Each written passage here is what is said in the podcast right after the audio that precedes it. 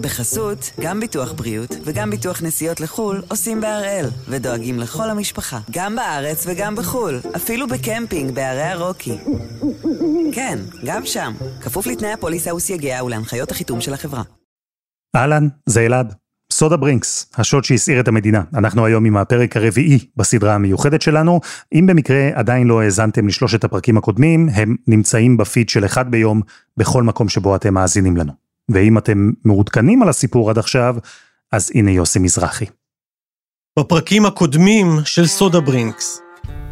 בחקירה הוא היה אימפולסיבי, סוג של יהיר, אבל היו מספיק ראיות כדי להרשיע אותו. אז הוא עלה לדוכן, הוא התחיל להעיד אה, שהוא לא גנב, ואז פתאום, במפתיע, הוא אמר, כן, בעצם אני גנבתי, אבל גנבו לי. אני לא זוכרת מקרים, אפילו בעבירות של שוד במחוזי, שנתנו תשע שנות מאסר. זה באמת היה עונש יוצא דופן מהבחינה הזאת. למה במקרה הזה זה היה עונש גבוה?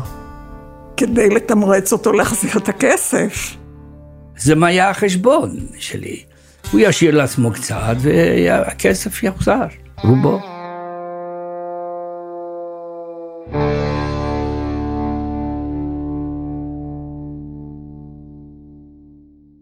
בשנת 2005, שנתיים אחרי השוד, כבר הייתי כתב חיפה וצפון של חדשות 2. באותו הבוקר הטלפון הסלולרי צלצל ברבע לשש והעיר אותי. מהצד השני של הקו היה מקור שהסביר במהירות. כדאי מאוד שתדבר עכשיו עם תמי אולמן, יש לה סיפור מעניין בשבילך.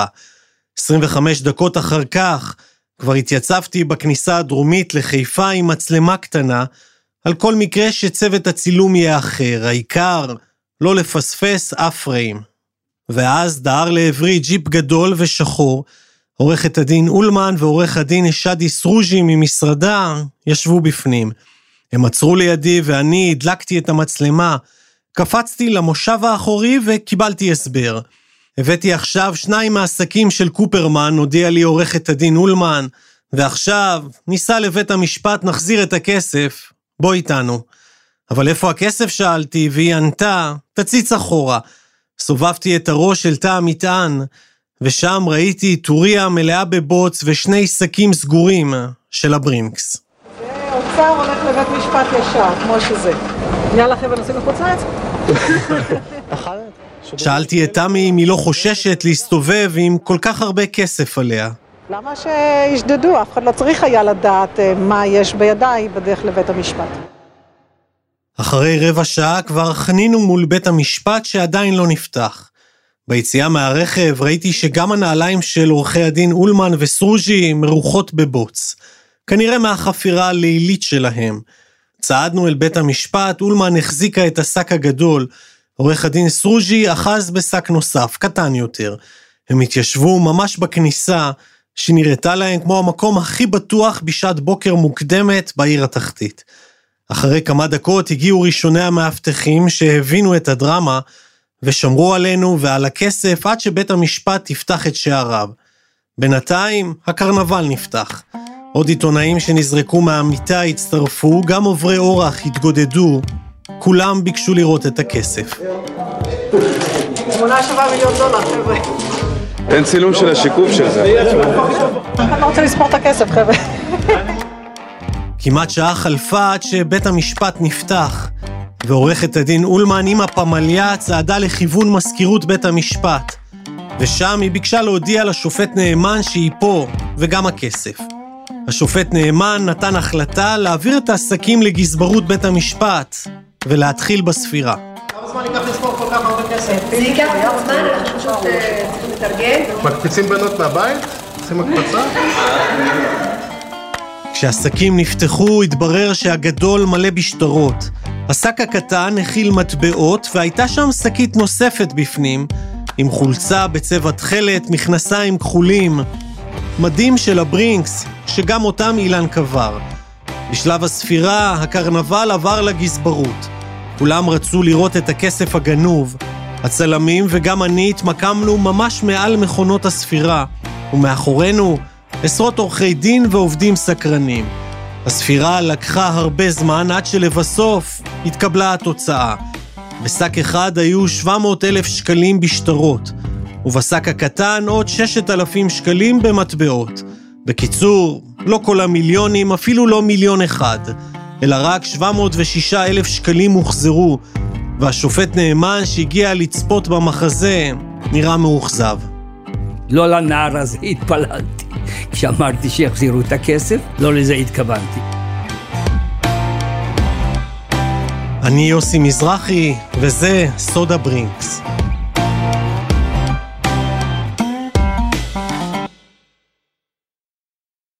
באותו הבוקר החוקר מאיר ממן היה בדרך לעוד יום עבודה. הוא פתח את הרדיו כדי להתעדכן בחדשות השעה שבע. המבזק דיווח על כך ששני שקי כסף של הברינקס עושים את דרכם לבית המשפט בחיפה. ממן היה המום, בעיקר מהחוצפה. זה לבזות את בית המשפט. אתה גנבת 4.7. אז אתה מחזיר את הנקודה 7, את העודף, שזה מעמסה עליך לסחוב אותו ממקום למקום, ואתה מביא את זה, אתה מבזה, כי לא לזה התכוון המשורר. ממן מיהר לבית המשפט ובגיבוי הפרקליטות הגיש בקשה לקבל אליו את השקים ולספור אותם שוב בתחנת המשטרה כממצאי חקירה, ועל הדרך גם לנסות להפיק מהסכין טביעות אצבע או עוד מידע. בית המשפט אישר את ההעברה, אבל אז לפרקליטות הייתה עוד בקשה אחת קטנה, לחקור את עורכת הדין תמי אולמן באזהרה. החשד, החזקת נכס שהושג בפשע, ואולי דרכה להגיע למקום קבורתו של הכסף. אולמן לא התלהבה, וגם לא השופט התורן בבית משפט השלום שדן בבקשה הזו. השופט נאמן, אגב, החזיק בדעה דומה. מה אתה חושב על זה? ראוי לעקוב אחרי עורכת דין כדי לדעת איפה הכסף? לגמרי לא.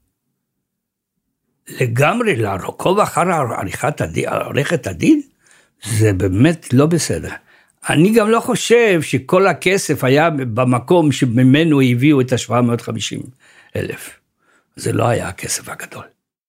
מי שמכיר את עורכת הדין אולמן יודע שלחקירה שנוגעת ללקוח שלה, היא לא הייתה נכנסת.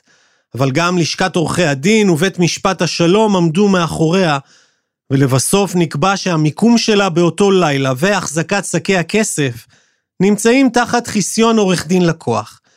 וככה, עוד ניסיון של המדינה להגיע אל עסקים לא צלח. ספוילר, אל תדאגו, ממן הוא לא אדם שמוותר בקלות. בדיונים הבאים עורכת הדין אולמן עשתה הכל כדי למנף את החזרת הכסף. היא הסבירה שאילן מביע צער וחרטה שהחזיר את הכסף שנותר לו, אחרי שסמי בן עמי, החבר מהשכונה, גנב לטענתו את שאר המיליונים. הפרקליטות לא התרגשה מהמחווה של אילן, וגם היא השתמשה בהחזרת הכסף בדיונים.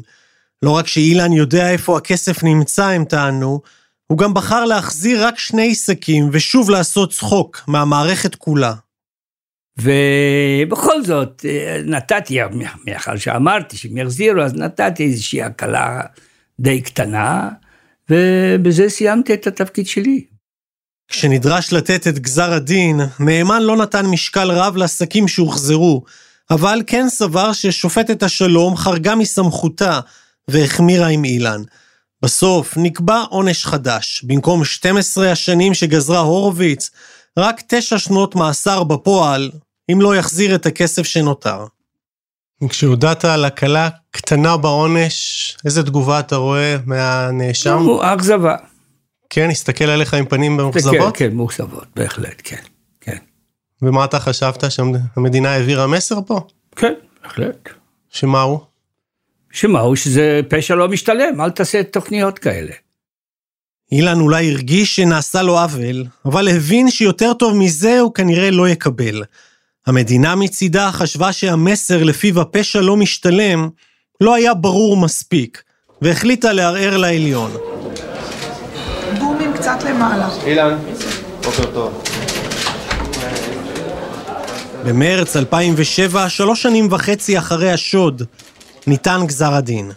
בית המשפט העליון קיבל הבוקר את ערעור המדינה. שודד הברינקס אילן קופרמן סגל ירצה תשע שנות מאסר ולא שבע כפי שהקל עליו בית המשפט המחוזי. וככה, כולל התנאי, אילן נידון ל-11 שנות מאסר בסך הכל, בהנחה שלא יחזיר את הכסף. והסאגה המשפטית הגיעה לסיומה.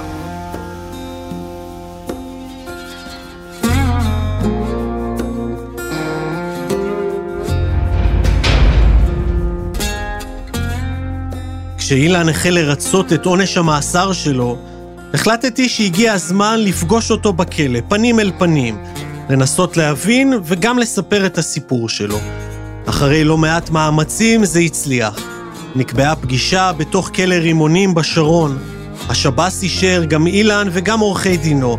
פגישה אחד על אחד מלבד צוות הצילום שהיה איתי, והסוהר שבא איתו. אילן נכנס לחדר במדי אסיר זקוף. נראה שחשוב היה לו לשדר, אצלי הכל בסדר. די מהר הוא ביקש לא לצלם עד שנסגור כמה דברים, בעיקר תשלום עבור הראיון. אני כמובן סירבתי, תשלום עבור ראיון מוכר בתקשורת כפרקטיקה פסולה, כדי להימנע ממצב שבו המרואיין ישמיע לך את מה שאתה רוצה לשמוע, ולאו דווקא את האמת. למרות הסירוב שלי לשלם, אילן נשאר איתנו בחדר לשוחח עוד שעה ארוכה, לא לציטוט. כנראה כי לא היה לו משהו טוב יותר לעשות. בשלב מסוים בשיחה, כששאלתי אותו למה החזיר רק 706 אלף שקלים, הוא נראה קצת מבולבל. ואז אילן ביקש מאיתנו דף ועט והחל לחשב. כמות שטרות כפול הערך שלהן. כמה שטרות של 50, של 100, של 200 וכך הלאה. חיבר, החסיר, עד שהצהיר. עכשיו אני יודע אילו שקים הוחזרו וגם אילו שקים לא הוחזרו. ואני הופתעתי מהיכולות המתמטיות, ובעיקר מהשליטה המלאה שלו בתכולה של כל שק ושק. אחרי שעה ארוכה, אילן מיצה את השיחה איתנו וחזר לתא שלו. אנחנו חזרנו למערכת בידיים ריקות. זו הייתה הפעם האחרונה שראיתי אותו, ומהנקודה הזאת יעברו על אילן עוד שנים ארוכות בכלא, הרחק מהעין הציבורית.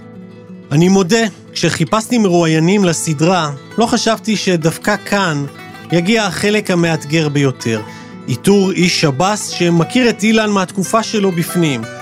אבל אצל אילן בטח כבר הבנתם, שום דבר לא שגרתי. הכנתי רשימה של עשרה בכירים לשעבר בשב"ס, שפיקדו על בתי הכלא בזמן שאילן ריצה שם את עונשו, והתחלתי לעשות טלפונים. בכל פעם השיחה התנהלה באופן זהה. אני שואל מה הם זוכרים מאילן קופרמן סגל, והם משיבים, מי? זו הייתה הפתעה לגלות שלמרות הסיפור התקשורתי והמוכר שלו, אף אחד מהם לא זכר את שודד המיליונים, והייתה להם גם סיבה טובה.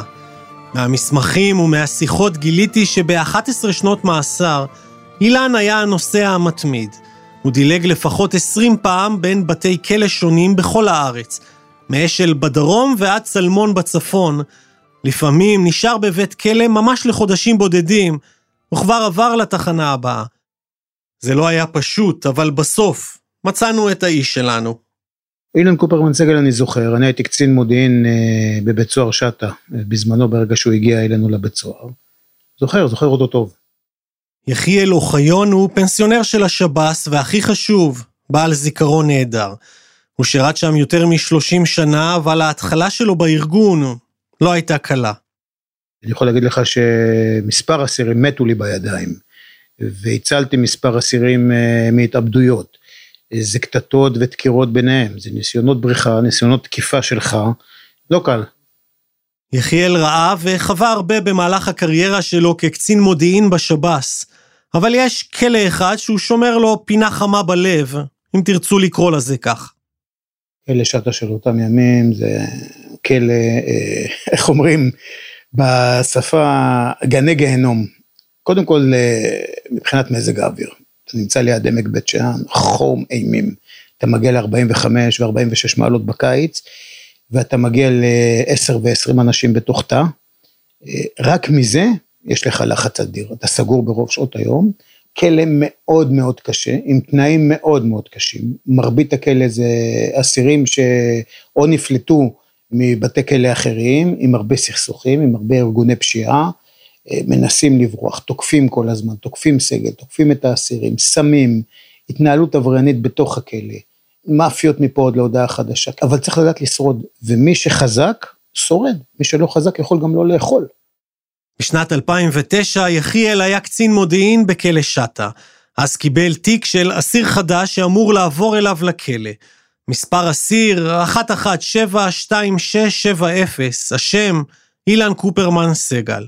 יחיאל הכיר את הסיפור של שוד הברינקס מהתקשורת, וכשאילן נכנס אליו למשרד בפעם הראשונה, גם יחיאל הופתע כשמצא מולו אדם הרבה פחות מרשים ממה שדמיין. חזות ילדותית, אה, התנהגות כזאת רכה, אה, לא גבוה, לא גבוה, פנים של אה, באמת לא עבריין, אתה רואה שלא עבריין, אתה יודע, בדרך כלל אתה רואה איזה מישהו שנכנס עם קעקועים, עם משהו רציני, אתה יודע, באמת שלא, לא משהו מיוחד, לא משהו מיוחד, אפילו משהו דל, משהו דל. למרות החזות הלא עבריינית, כבר בפגישה הראשונה שלהם, אילן הצליח להפתיע את קצין המודיעין עם התכונות המוכרות, יהירות ורברבנות. הוא היה מפוחד, אבל היה, אני זוכר את זה טוב מאוד, שהיה לו מעין התנהגות קצת שחצנית כזאת, הוא לא ידע לאן הוא הגיע, ואז הוא אמר לי שאני מקבל אותו, אני לא אשכח את זה, הוא אומר לי, איזה אגף אני הולך, אז נדמה לי ששמתי אותו באגף חמש, משהו כזה, אז הוא אומר לי, לא, תשים אותי באגף אחד. כנראה היה לו איזה חבר שם או משהו, אמרתי לו, לא, בדרך כלל מתחילים מאגף חמש, זה גם טוב בשבילך, זה אגף יותר מתקדם, פחות בעייתי, פחות אסירים בעייתיים וזה. הוא עושה לי, אני לא אשכח את זה, הוא עושה לי, תשים אותי באגף אחד, אני אצ'פר אותך. אמרתי לו, הופה, מה זה תשפר אותי? מה... אז הוא כמובן נפנף עם הקטע של הכסף, הוא התכוון לזה, הוא לא אמר בריש גלי, הוא לא אמר, אתה לא תפסיד, שים אותי באגף אחד. אז זה התחיל מההתחלה ככה. יחיאל לא התעקש סתם, כי השאלה באיזה אגף לשבץ את אילן קופרמן סגל הייתה חשובה אפילו יותר מהרגיל. יחיאל סיפר לנו שאגף חמש של כלא שטה אולי נחשב לאגף הקל ביותר בבית הסוהר, אבל הוא גם האגף הקשה ביותר בהשוואה לבתי סוהר אחרים. כלומר, הסכנה שנשקפת לו בשטה היא אמיתית. הוא הרי ישב על גנבת מיליונים שטרם נמצאו, מה שהפך אותו מיד למוקד עניין של שכניו לכלא. כמו בנק מהלך. תשמע, יש פה הרבה ארגונים, אף אחד לא עומד מאחוריו, אבל שכולם מכירים את הסיפור שלו. בכל זאת גנב כמה מיליונים, החביא כמה מיליונים, פתאום הוא נכנס, נסגר איתך בתוך התא, תשמע, יש לך כספת בתוך התא, בנק בתוך התא. והוא נכנס למעין אה, מערבולת כזאת, שאני חושב שהוא לאט לאט הבין טוב מאוד לאן הוא הגיע. מה הוא הבין? מה הוא גילה? הוא גילה שהחזק שורד והחלש מועד, כמו שאומרים. ואילן, הוא מעד לא פעם. למרות שנכנס לבית סוהר קשה ואלים, למרות החזות הילדותית, והעובדה שהוא די לבד שם, אילן לא הצליח להיפרד מהיהירות שטבועה אצלו עמוק, וזה יצר ליחיאל, קצין המודיעין, הרבה כאבי ראש. ומה שהוא העסיק אותנו זה ההתנהגות שהוא לא יודע איך להשתלב בעולם העברייני הזה. במהלך השהות הקצרה של אילן בכלא שטה באותו סבב, הוא הספיק לגרום לא מעט בלגן. יחיאל זוכר אירוע שבו אילן, שעבד כאסיר במפעל, תקף את המנהל שלו, תקיפה שהביאה גם להגשת כתב אישום נגדו. אבל זה אפשר לומר החריג, כי בדרך כלל האלימות הופנתה כלפי אילן. לעתים קרובות הוא נקלע לקטטות, תקיפות, סכסוכים עם אסירים, וחטף כהוגן. והיה לו כמה אירועי אלימות שם. אני זוכר שאחד האירועים היה שאפילו פגעו לו באוזן, נשכו אותו, חתכו לו את האוזן או משהו כזה שמה, ואני חושב שאפילו פונה לבית חולים. ההתנהגות הזאת של אילן והעובדה שהאסירים בכלא היו מוכנים לעשות הכל כדי לאתר את המזומנים, הסבירו את הנדודים שלו בין בתי הכלא בתדירות כה גבוהה. בדרך כלל אה, ניוד האסירים אה, זה אסירים בעייתיים, לא מסתדרים באף כלא, אז קצת לפה, קצת לשם, קצת לפה, קצת באגף כזה, קצת באגף כזה.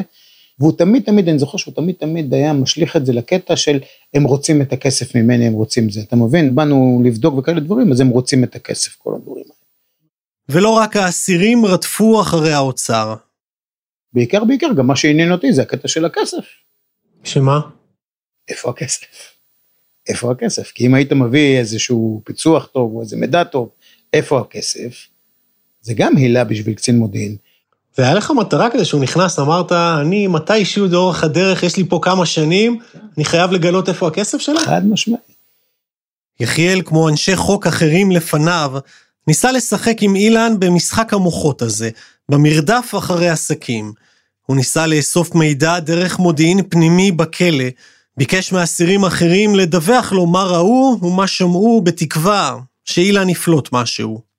בקטע הזה הוא מאוד חכם היה, אה, בהתחלה הוא השתלב, אחרי זה הוא כבר התחיל למסור דיסאינפורמציה, והוא ידע שזה מגיע אלינו, וכל מי שדיבר איתו, לא, לא, אני לא יודע, אני לא יודע זה, והוא יודע שאנחנו מצייחים אותו ורוצים לדעת אה, כל הדברים האלה, איפה הכסף ואיפה כל ההתנהלות שלו באירוע. איך עושים את זה? איך מעבירים דיסאינפורמציה? אתה יושב בחדר אוכל, אתה יושב בעבודות, ואתה מתחיל לפזר כל מיני דברים. עכשיו, מטבע הדברים, כשאתה מפזר ואומר, יש את המקורות שלך שנמצאים שם, ששומעים את זה, אז מרימים טלפון, או שאני נפגש איתם, שמע, אילן אמר ככה, או זה אמר ככה, וזה אמר ככה. אתה צריך פשוט לאבד את הדברים האלה, ולראות האם המדעים האלה הם מדעים אה, מגמתיים, או שהם מדעים אה, אמיתיים. אם היו מדעים משמעותיים והכול, זה היה עובד במשטרה. אבל לא מצאת את הכסף. לא מצאתי. במקביל למרדף של האסירים ושל יחיאל אחרי הכסף בתוך בית הסוהר, הרחק משם, מחוץ לכלא, התרחשו סריקות וחיפושים רחבים בהרבה. השכונה של אילן, נווה יוסף, שהייתה עד לשוד בגדר שום מקום, הפכה פתאום למוקד עניין ועלייה לרגל. רומן השכן נזכר שגם השותף במרכאות, סמי בן עמי, לקח חלק פעיל בחיפושים. בלי צחוק, הדבר שהיה הכי מעניין בתקופה, שהחבר שלו, סמי, הוא היה מסתובב כל יום מתחת לחלון שלי, אתה רואה החלון הזה? כל יום אני רואה אותו והוא מסתובב ככה, מסתובב, מסתובב איפה הוא קבר כסף, איפה הוא קבר כסף במוח שלו, אני הייתי קורא את זה, וכל הבניין היה בחלומות למצוא את הכסף, או לדעת איפה זה כסף נמצא. ורומן, הוא לא היה השכן היחיד שהחיפושים העסיקו אותו. אז ספר לי, איפה הוא שם את הכסף? אם היינו יודעים איפה הוא שם את הכסף... מה היית עושה עם הכסף? אתה מכיר את הפתגם גונב מגנב פטור? אז הייתי פטור. אנשים חיפשו? אתה זוכר את התקופה? אתה חוסר? כן, חיפשו בבתי קברות, חיפשו בגגות, חיפשו בדודים, חיפשו בהרבה מקומות. אבל לשווא. בקליפורניה, ארצות הברית, קראו לזה הבהלה לזהב. בנווה יוסף של ישראל, כינו זאת מבצע הברינקס, ושם כולם השתתפו ביוזמתם ובהתנדבות. תושבי השכונה פקחו עיניים, חידדו אוזניים, חיפשו כל רמז אפשרי או הברקה יצירתית, שתהפוך אותם ברגע למיליונרים. השכונה התמלאה בכתבים שבאו לסקר את מאמצי החיפוש, ובסתם סקרנים מכל רחבי הארץ, שהחליטו לנסות את מזלם. רומן השכן עבר בין המיקרופונים למצלמות, והפך למסמר השכונה. כן, אני הייתי כוכב אה, של הארץ. שאלו אותי שכנים, שאלו אותי אנשים שאני לא מכיר, וואו, זה אתה בבולר, בבולר, היה לי אה, שם כינוי בולר. באחת משלל הכתבות על החיפושים אחרי הכסף, רומן התראיין, ונתן רמז עבה במיוחד למיקום הכסף, באחד מדודי השמש שעל גג הבניין, ברחוב הבשור אחד. מאיפה אני יודע בבולר? בדיוק שולה סיפרה לי. זה לא סתם אתה, שולה יושבת איתנו כרגיל, אתה יודע רומן, חיפשו בבולר כסף. אני אומר, מי? משטרה. אז כנראה היה להם את איזושהי כוונה. אחרי שיצאה תוכנית, נכנסו הרבה אנשים לפרוץ בולרים אצלנו, הפכו לנו כל הבולרים. פתאום התערערו כל השכנים שאין להם מים חם, אוקיי? ו-60% בולרים היו, פרצו אותם, ולא בגלל נחושת, כן? אתה בול, חשבו שזה בולר איזשהו מקום לא רע, כן? לקבור כסף. מצאו? Uh, כמו שאתה יודע, uh, לא מצאו, אבל כנראה לא חיפשו בבולר האחרון שעד עכשיו הוא עומד שם. אז שווה לעלות אחר כך לגג, לנסות? Uh, אתם לא תצליחו כי יש פה ועד רציני עכשיו, כן, ועד רוסי כזה כבד, סטלין. אז אם הכסף עדיין בבוילר, הוא אבוד כרגע מאחורי מסך הברזל של ועד הבית, ברחוב הבשור אחד. במסגרת הסריקות והחיפושים, היו גם שכנים שניסו לחסוך מאמץ. הם פשוט התמקדו במעקב אחרי מישהי שייתכן ויודעת היכן נמצא הכסף. אמא של אילן, שולה. שאלו אותה שולה מה קורה, בטח באים הרבה משטרה, שב"כ, כל הזמן חופרים, הופכים לך בית, והיא הייתה וצוחקת, כאילו כל הזמן עם אצבע, כאילו חכה חכה עוד מעט יהיה טוב. והיה לי כל הזמן את הלוגיקה במוח, כן, אני כמו כזה דדקטיב, כמו איש משטרה, מעניין, סקרן, מה הולך אצלה במוח? וקראתי בעיניים שלה, היא כל הזמן חכה את החלום שבטח היה אצלה, איזשהו חלום היה אצלה. דיברתם עם שולה פעם, אמרתם לה, בואי תגלי לנו איפה הכסף, או משהו. כן, כן, היה צחוקים, הרבה פעמים דיברתי עם שולה, שולה אולי תקחי קצת בשבילה כדי שיהיה לך, למה את כאילו פה מבקשת עשר שקל לסיגריות, מה, מה, מה, אבל היא כל הזמן הפכה את זה לצחוקים, כן? בסרט של לימור פנחסוב 4.7 תפסה המצלמה דוגמה לדיבור השכונתי, האם בבניין שלהם מתגוררת מיליונרית בסתר. לי נראה שאת... ממש לא מלאך המוות, לא? יש לך כמה מיליונים ואת משחקת אותה. די, מספיק מהצלחה. ככה כולם אומרים לה מסכנה. כל אחד אומר לי, איפה החבילות, איפה החבילות, איפה החבילות. אבל אם את שקרנית, את שקרנית הכי טובה שיש. אם היא שקרנית. אם את שקרנית. אם היה לי דבר כזה. רגע, באמת חושבים ככה? כן, כולם לועגים לי פה, אומרים לי איפה השק, איפה השק, אז אני מה אני אומרת להם? מה אני אומרת להם? יש לי בבית, בבלטות. לכולם אני אומרת, אומרים לי איפה השק? מתי אצלי? אצלי השק, אני אומרת להם. ואני בטוח שהוא, שדיבר איתה, אמר לה, שולה, אמא, פחות לדבר, הוא נראה לי ניהל את השיחות מה לעשות, וכלבים זה חלק של ההצגה. זה תסלח אילן אם אתה שומע אותי, אבל אני חושב שמוח שלי דדקטיבית, שכלבים זה היה בכוונה. 16 כלבים כדי שאף אחד לא ירצה להיכנס שם, שמשטרה לא ירצה להיכנס, למה לא, כן, מי ייכנס לבניין, לבית כזה איפה שמפוצץ, כלבים וגם קקי של כלבים, סליחה. אבל שולה הייתה יודעת הרבה. היא, היא יצאה לעולם הבא עם, עם המידע טובה. אם ידע על מיקום הכסף או לא, אמו של אילן נפטרה לפני כמה שנים, וכל פרט שאולי שמרה אצלה בבטן, נעלם ביחד איתה. הכסף שיגע את כולם, ועם הזמן, מעגלי החיפוש התרחבו להם אל מחוץ לשכונה. היו כאלו שהצליחו להשיג מידע על קרוביו של אילן קופרמן, ליתר דיוק על מקום קבורתם המדויק בבית העלמין כפר סמיר, בכניסה לחיפה. עובדי חברה קדישא בחיפה דיווחו אז על 16 קברים שהמצבות שלהם הוזזו או נופצו. כמה מהקברים ששייכים לאבא, לסבא ולסבתא של קופרמן נפרצו יותר מפעם אחת, וההערכה היא שהכל התרחש במסגרת החיפושים אחרי המטמון. והיה עוד גוף שהמשיך במקביל לחפש אחר הכסף, משטרת ישראל, ובראשה החוקר מאיר ממן.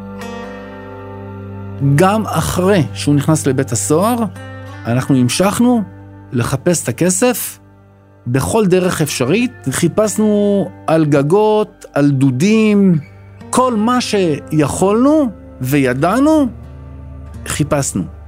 הגענו לבית העלמין, הבאנו את אה, אנשי זק"א ואת הרבנות מחיפה, ופתחנו קבר של סבתא שלו. ולא מצאנו כלום. כשהמשטרה הגיעה, היא גילתה את הקברים הפתוחים, וגם היא חזרה בידיים ריקות. המאמצים הכבירים מכל הצדדים והמינים לא נשאו פרי, ושקי הכסף לא נמצאו. הסיפור הלא גמור נותר חקוק אצל ממן גם שנים אחר כך, כשמילא בכלל תפקיד אחר במשטרה. לפני שעברתי, מפקד התחנה, רוני עטיה, אמר לי, תשמע מאיר, בכל תפקיד שאני אהיה, ובכל תפקיד שאתה תהיה, אני מנחה אותך עכשיו ברמה של הנחיה. תמיד להמשיך לחפש את הכסף. ואני עשיתי את זה. למה התיק הזה שונה מאחרים שלא הצלחתם? לא מדובר בעניין של פרסטיז'ה וכבוד. ממש לא. אני אה, לא יודע מה המניעים שלו, אני גם לא יודע לדבר בשמו, גם לא שאלתי אותו למה, אבל אני חושב שכן היה חשוב שהכסף, מה שנותר, לא יישאר בידיו. כדי שאנחנו נוכל לסגור מעגל ולהגיד, החקירה הושלמה. עם השנים, המחפשים, הבלשים, החולמים, הרימו ידיים, ומיקום שקי הכסף נותר בגדר תעלומה, והפך לסוג של מיתוס חיפאי. בינתיים, 11 שנים ארוכות עברו, והאסיר אילן קופרמן סגל עמד להשתחרר. עד שנת 2014, ממן עבר תפקידים ותחנות משטרה, חקר עבריינים ופשעים שונים, אבל דבר אחד לא השתנה, הרצון שלו, הכמעט אובססיבי, לסגור מעגל. יש לי משהו שמאוד מאוד מפריע לי, דווקא מצד המשטרה. אסביר לך. האיש ישב מעל עשור. אני כבר בתפקיד אחר, גם מעל עשור, פחות או יותר. ואני רואה שהוא עומד להשתחרר. ואז אני מכין תוכנית ליום השחרור. ואני מגיש אותה לממונים מרמת קצין אח"ם שזה נצ"ם, ועד מפקד מחוז. מה הצעת? תוכנית פעולה, איך לפעול, עם מעקבים, עם אה, לראות לאן הוא הולך, מה הוא עושה, להיערך עם כוחות וכולי וכולי. ואני קיבלתי תשובה שאין למשטרה שום אינטרס ציבורי לעבוד בתוכנית שהצעתי, מכיוון שחלפו המון שנים, הכסף הוחזר על ידי חברת הביטוח, ולכן לא תבוצע עבודה בעניין. מכעיס? מאכזב. ואתם, העיתונאים, הציבור, הייתם בטוחים שכל משטרת ישראל פרוסה שם. אילן שעמד להשתחרר, לא ידע מה קורה ובעיקר מה לא קורה בחדרי קציני המודיעין של המשטרה. הוא היה בטוח שהוא על המוקד שכל משטרת ישראל על הרגליים מחכה לשעת כושר. ויותר מהמרדף המשטרתי אחריו, אילן חשש ממעקב של עבריינים שינסו לשים את ידם עליו ועל הכסף. הוא מחליט לנסות ולצמצם את הסיכון. אילן אה, קופרמן סגל, אם אתם זוכרים את השם, האיש שנעלם עם משאית הברינקס ובה מיליוני השקלים, בעוד שלושה חודשים הוא אמור להשתחרר, וגם בשחרור יש לו דרישה לא שגרתית. קופרמן מפחד שעבריינים יערבו לו ביציאה מבית הסוהר וינסו לסחוט אותו. וכך... אילן ביקש מהשב"ס לא לשחרר אותו משער היציאה של מעשיהו כמו כולם, אלא לעשות זאת ממקום המוני, תחנה מרכזית או תחנת רכבת באזור. ובניסיון לשכנע את השב"ס לאפשר זאת, אילן מציע לממן את ההסעה בעצמו. טוב, דני, יש לו כנראה לא מעט כסף, ואלה דברים שאומרת לנו פרקליטתו היום. עלולים לתקוף אותו, עלולים לסחוט אותו, עלולים לעשות דברים שהם לא בגדר החוק, ואנחנו לא מדברים עם אנשים שהם נורמטיביים, אלא אנשים שבעצם יודעים שיש לו כסף, או חושבים שיש לו כסף. הבקשה של אילן נדחתה. ב-17 ביוני 2014, אחרי 11 שנים ארוכות, אילן קופרמן סגל יוצא לחופשי כמיליונר פוטנציאלי. אז על כמה עמד מענק השחרור שחיכה בחוץ לאסיר אילן קופרמן סגל? בואו נחשב. התחלנו עם 4 מיליון ו-700 אלף שקלים. 100 אלף שקלים הלכו לשיניים של סמי בן עמי. 706 אלף שקלים הוחזרו לבית המשפט. עוד כ-500 אלף השתלשלו לכיסם של עורכי הדין השונים. עד כאן נותרו 3 מיליון ו-400 אלף שקלים, אבל עכשיו אילן מגלה שבנק ישראל ארגן לו הפתעה. כי בשנת 2010, כשישב בכלא, הוחלפו השטרות הישנים, מה שהסב לו נזק של מיליון ושלוש מאות אלף שקלים, בשטרות שנותרו ללא ערך, וככה נשארנו עם כשני מיליון שקלים בלבד.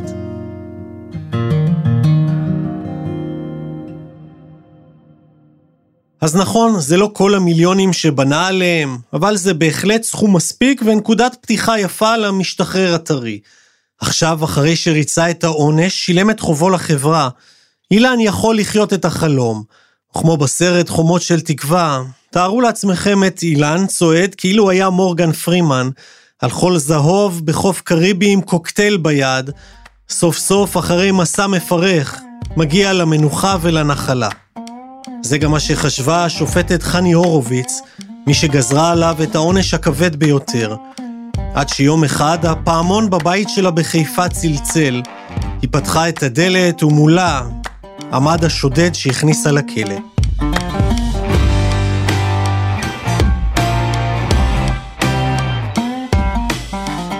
זה היה הפרק הרביעי של סוד הברינקס. העורכת והמפיקה היא עדי חצרוני, מיקס ועיצוב סאונד יאיר בשן, רום אטיק הוא מנהל מחלקת הפודקאסטים של N12, בצוות דני נודלמן, רוני ארני ושירה הראל. אנחנו נשוב בשבוע הבא עם הפרק החמישי והאחרון של סוד הברינקס.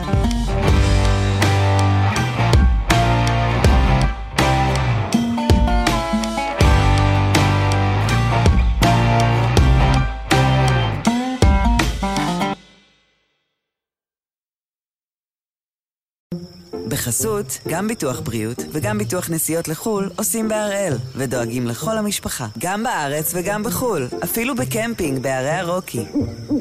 כן, גם שם, כפוף לתנאי הפוליסה וסייגיה ולהנחיות החיתום של החברה.